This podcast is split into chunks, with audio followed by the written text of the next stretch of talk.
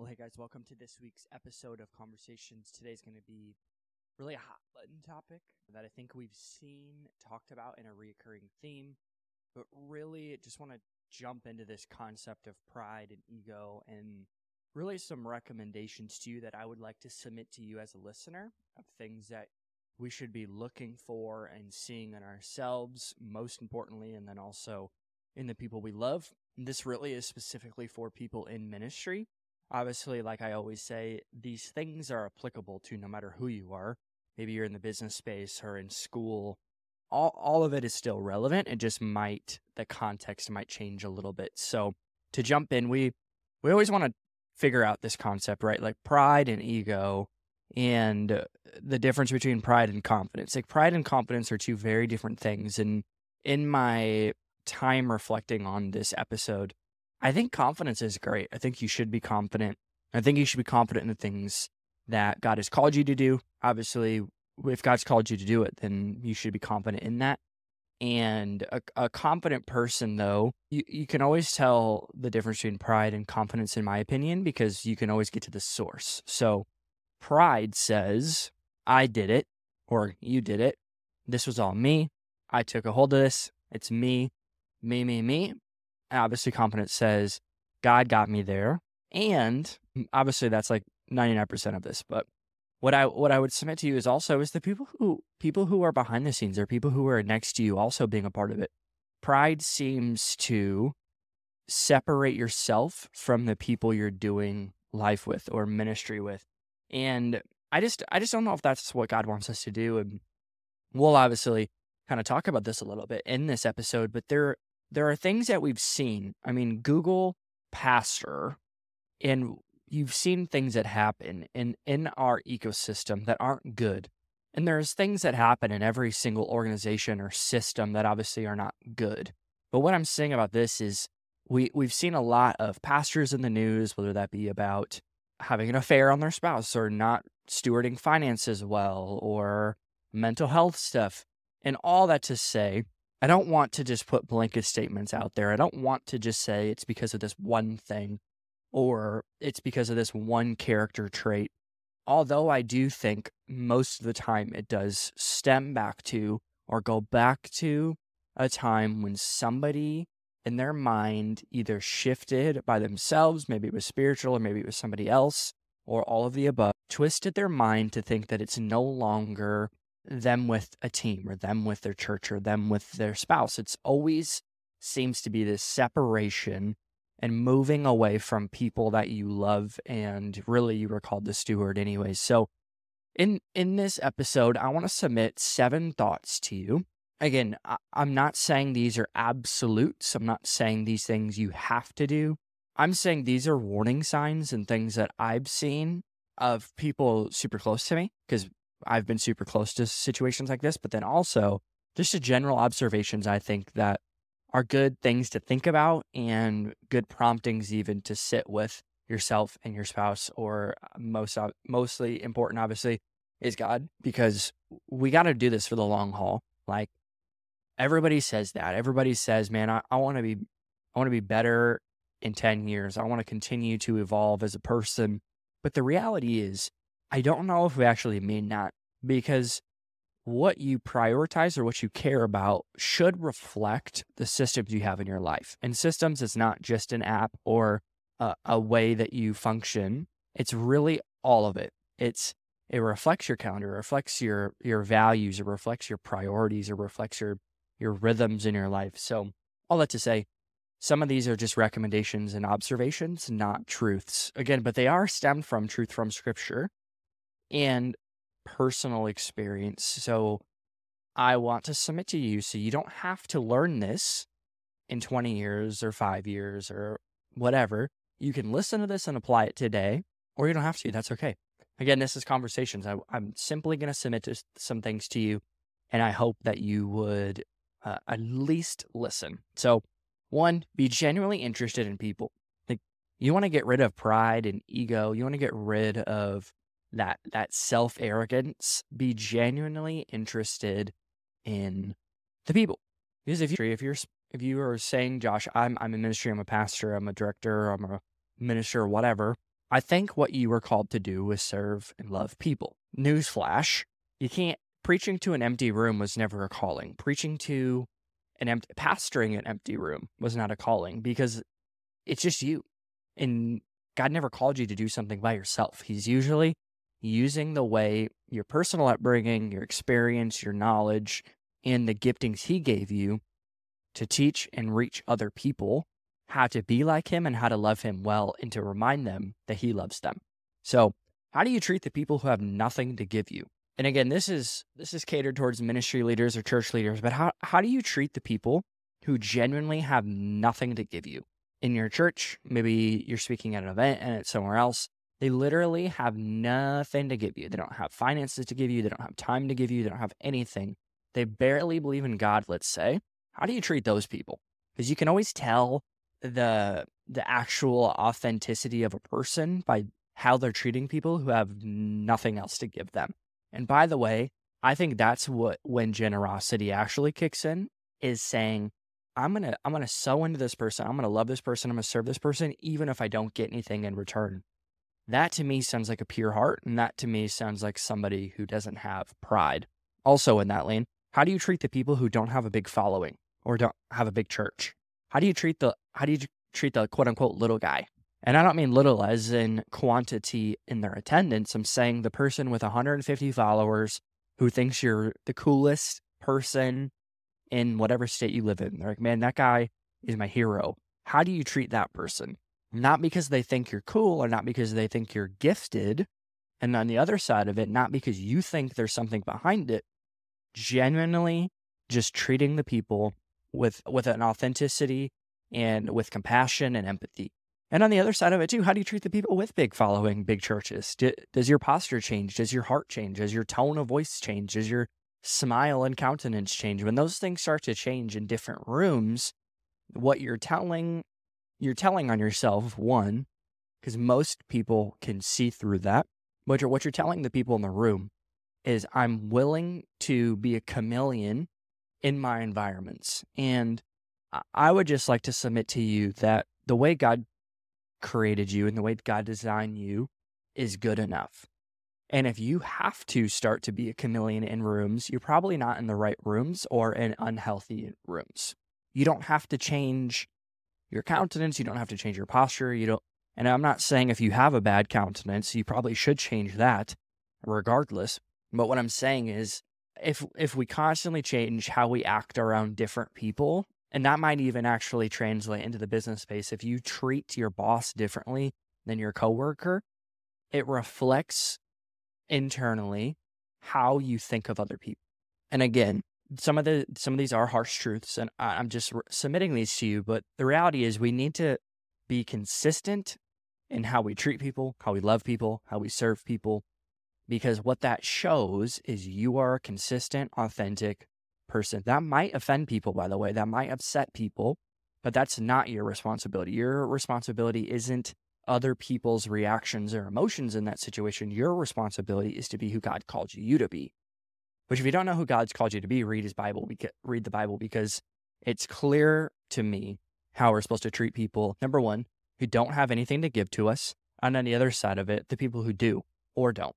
We're supposed to treat people with love. We're supposed to treat people with kindness, with gentleness, Again, fruit of the Spirit. So be genuinely interested in people. Number two, treat your spouse better than you treat your ministry. And uh, there's a caveat to this newsflash your marriage is your ministry.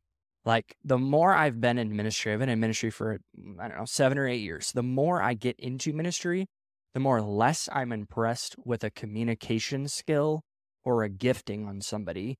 And the more impressed I am of somebody who treats their kid kid or kids and spouse properly, the way that God's is demanded and commanded us to do so.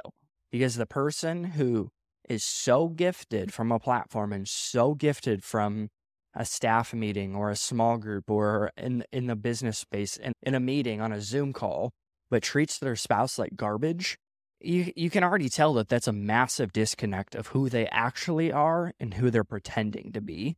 Again, your marriage is your ministry. You want you want a fruitful, incredible ministry, have a fruitful, incredible marriage. And again, I've we've heard these things a thousand times at conferences, at pastor gatherings, all that to say, maybe it's time for us to actually apply this.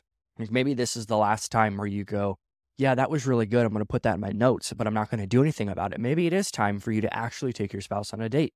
Maybe it's actually time for you to, when you say you, you value your spouse's voice, maybe it's actually time for you to apply what they're communicating.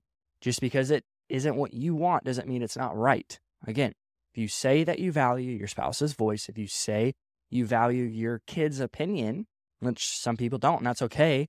Again, I'm not I'm not saying what to do. I'm submitting to you things that I've seen. So many people won't, many people even listening to this, you won't actually physically cheat on your spouse, which is good. I don't obviously think that that's a good idea. I don't think any of us do. But what you will do is you will cheat on your spouse with your job. And your job might be ministry. Your job might be a pastoral position in your church.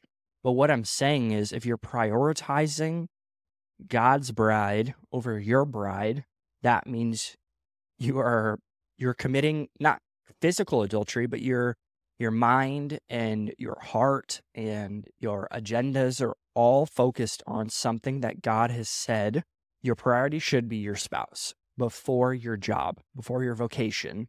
Because the reality is that job can be gone in two years. You could be in ministry. Most, what is it, like 90% of pastors won't be in ministry within the first five years of their first ministry position. So all that to say, don't cheat on your spouse with your job. Don't cheat on your spouse with your hobbies. That's another one we don't really talk about. You you hide behind your hobbies or hide behind your job because you're afraid to confront one yourself and two your spouse.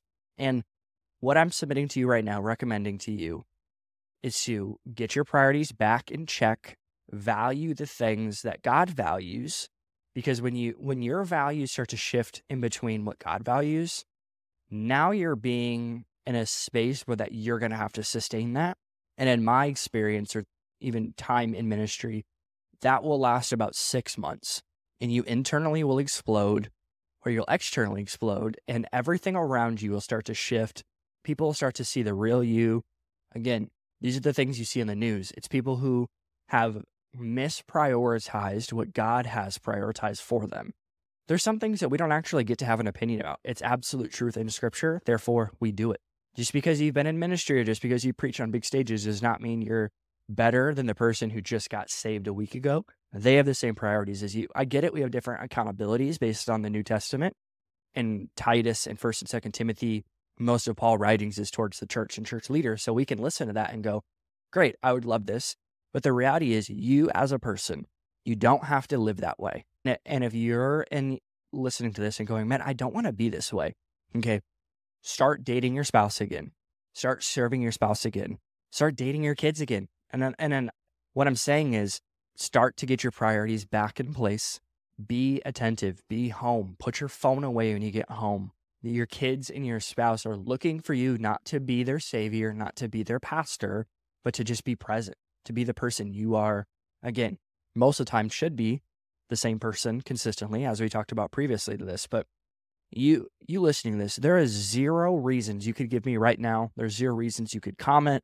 There is zero reasons that if we were at coffee, you could tell me that makes it okay for you to not serve your spouse and not date your spouse. And dating your spouse isn't going to a movie and not talking about your week or not talking about your future together dating your spouse looks like actually being intentional, listening to them, because you, you're con- you're not communicating if you're not connecting. What I'm saying is, you can be talking all you want at dinner or on a walk in the park, but if you're not actually connecting, you're not communicating. And you have to be able to get to a point of understanding what your spouse needs in that moment to be able to serve them well and to make sure they're heard, seen, and valued. So, number two, treat your spouse better than you treat your vocation or job. Number three, care more about who you're becoming than what you're doing. I, I want to say this. I think sometimes we turn our job or our ministry, AKA like the church you work at, actually into an idol. And an idol is something, anything that you can't give back to God is an idol, is something that you're worshiping more than the God who gave you it. And again, your job isn't bad. Your hobbies are not bad your priorities right now might not even be bad, but show me your prioritization and also care more about your internal heart than your external, your job, your money, your looks, your whatever. We just had it. We just had a conversation with Dan Blythe. He talked about the difference between an influencer and a leader. Thought it was brilliant. An influencer impacts the inside or outside. Sorry, the influencer changes and impacts the outside. It's all about the external. It's about the followers. It's about the look. It's about the feel. And a leader impacts the heart. And I don't know about you, but I don't. I don't want to just be an influencer. I don't want to just have external influence and people think that I look cool and all that stuff. I think it actually rip, ripples way more in the in the in your job and your home and all that when you care more about your heart and who you're becoming. So we we just we got to care about who we're becoming more than the the job that you do or the role that you have or the title you have. All that stuff by the way doesn't carry into heaven. What will is your stewardship, obedience and probably most importantly how you treat your spouse. So care more about who you are becoming. Again, character. Are you developing your character just as much or if not more than just developing your job or your ministry? Also, just because you're developing doesn't mean you're developing properly because we're all growing or we're dying. There's no plateauing in growth or development. The future you will look like somebody. And what I want to say is most of the time in our space, in the ministry space, anyways, you're going to look like one of two people. You're going to look more like Jesus, or you're going to look more like the pastor who's influenced you the most. And hopefully, that pastor, by the way, is also looking to Jesus. And if they're doing their job, they're making sure you look more like Jesus and not more like them. And again, when I say look, I don't mean physically, obviously, spiritually, emotionally, psychologically, all of the all of that space. But I don't I don't want you to get to 55 years old and look back at your life and go, "Man, I was a copycat my whole life. I was so insecure and so lost because I saw other people older than me do the same thing I did. So I just thought that was the right thing to do. Just because somebody does it doesn't mean you should do it, right? We heard that in second grade. Just because Sally jumps off the bridge doesn't mean you have to, right? Yes, exactly. So for you, what would what would your life look like if you spent more time learning and thinking and processing and becoming more like Jesus which happens by reading God's word and also sitting in his presence and sitting around other people, by the way, who look and sound like Jesus, than just copying the next pastor that you could probably name. And all those people are great, by the way. And most of the people that you're trying to copycat don't have this problem because they've processed, man, I'm so secure in myself that I'm okay with judgment. I'm okay with hate. I'm okay with the comments, all that to say the people who you're trying in your head to copy, they're good. Like they're they're not trying to copy each other. And what we end up doing is you take the three and uh, again, this is it's okay. It's okay to love your pastor. It's okay to serve your pastor. It's okay to even look at some of their traits and personality and all that stuff to say, man, I feel like I could learn from this, but I'm going to put it in my own lens. Or it's okay to like someone's fashion and say, dude, that guy looks cool. I want to dress like him. That's not bad. That's not what I'm saying. Hope you hear my heart on this. What I'm saying is, just because they did something doesn't mean you should or shouldn't. But Jesus, that's who we're commanded and called to replicate his traits, his personality, the way he carried himself, the way he treated his disciples. You can look like one of two people. I'm saying this because I've seen it.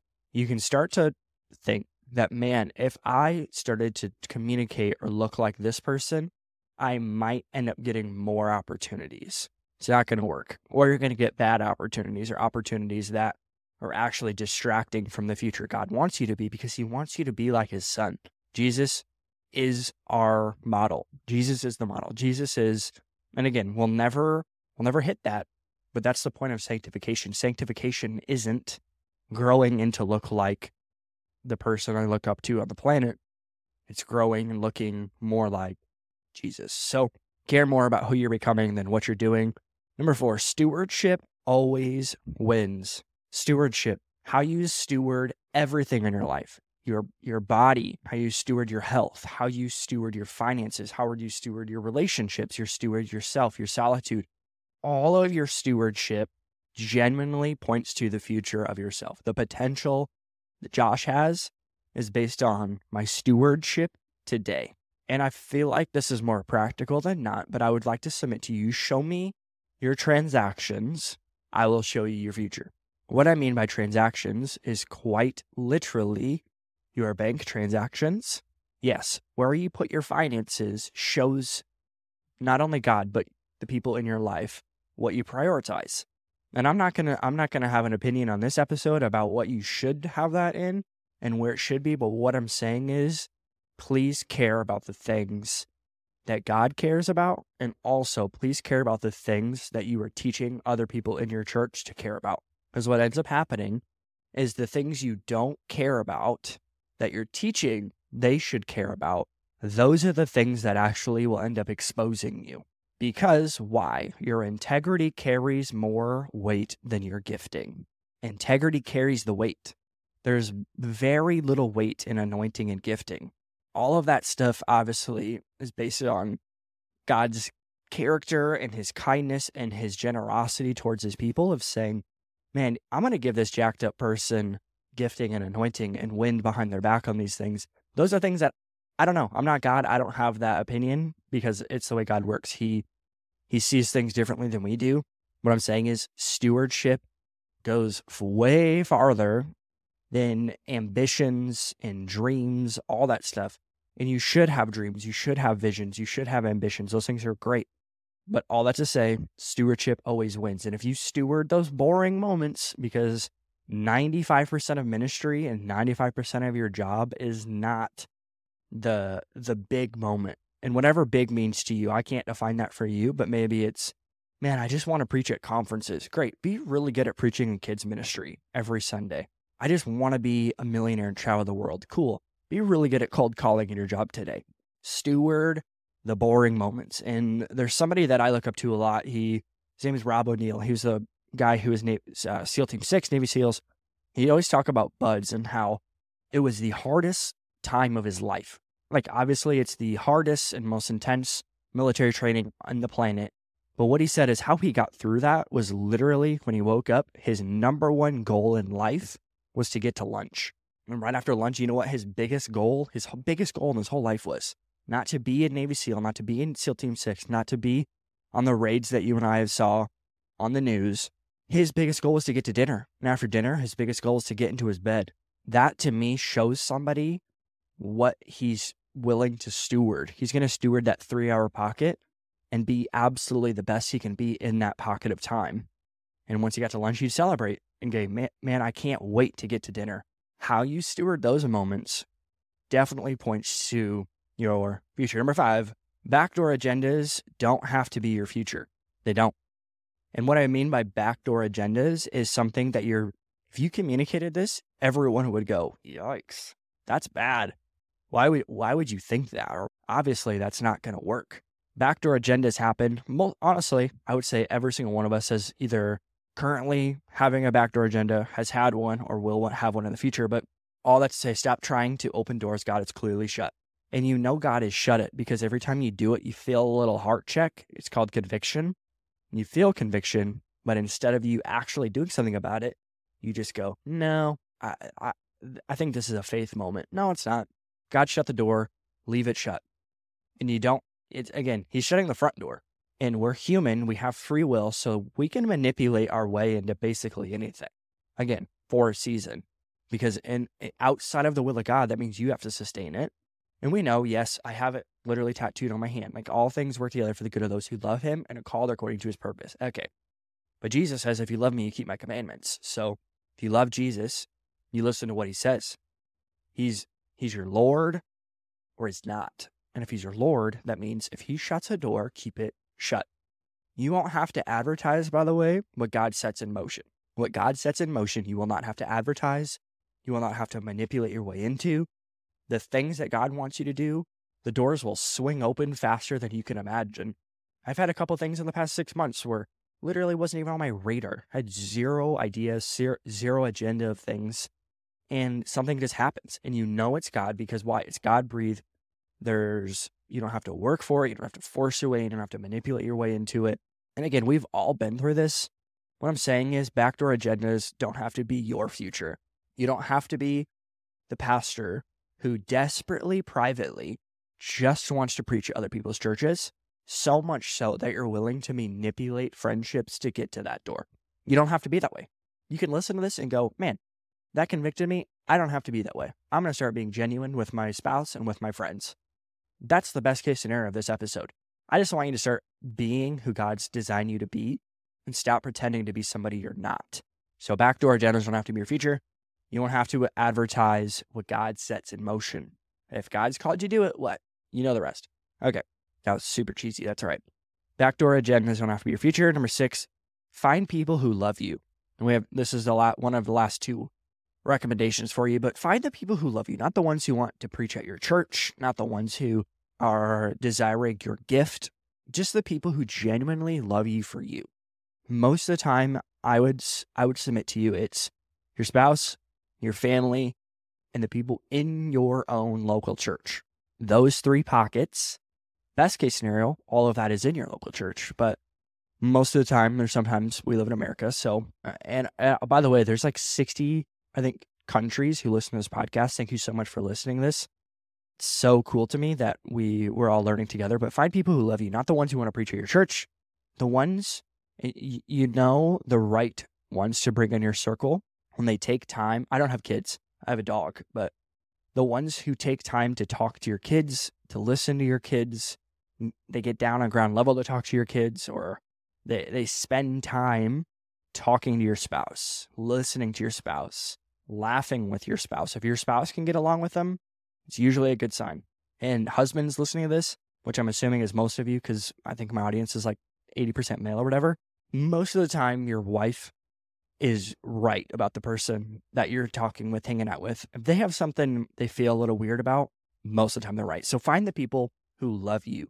They don't just love your gifting, they don't love your future potential, they don't love your calling, they don't love your personality. They genuinely just love you as a person. And these are the people, by the way, that you can talk to about other things besides ministry. You can just have a conversation. You can talk about Deion Sanders and CU football. You can talk about cars, pick golf, whatever it is for you, whatever the thing that you love that isn't your job, things that you can talk to about that.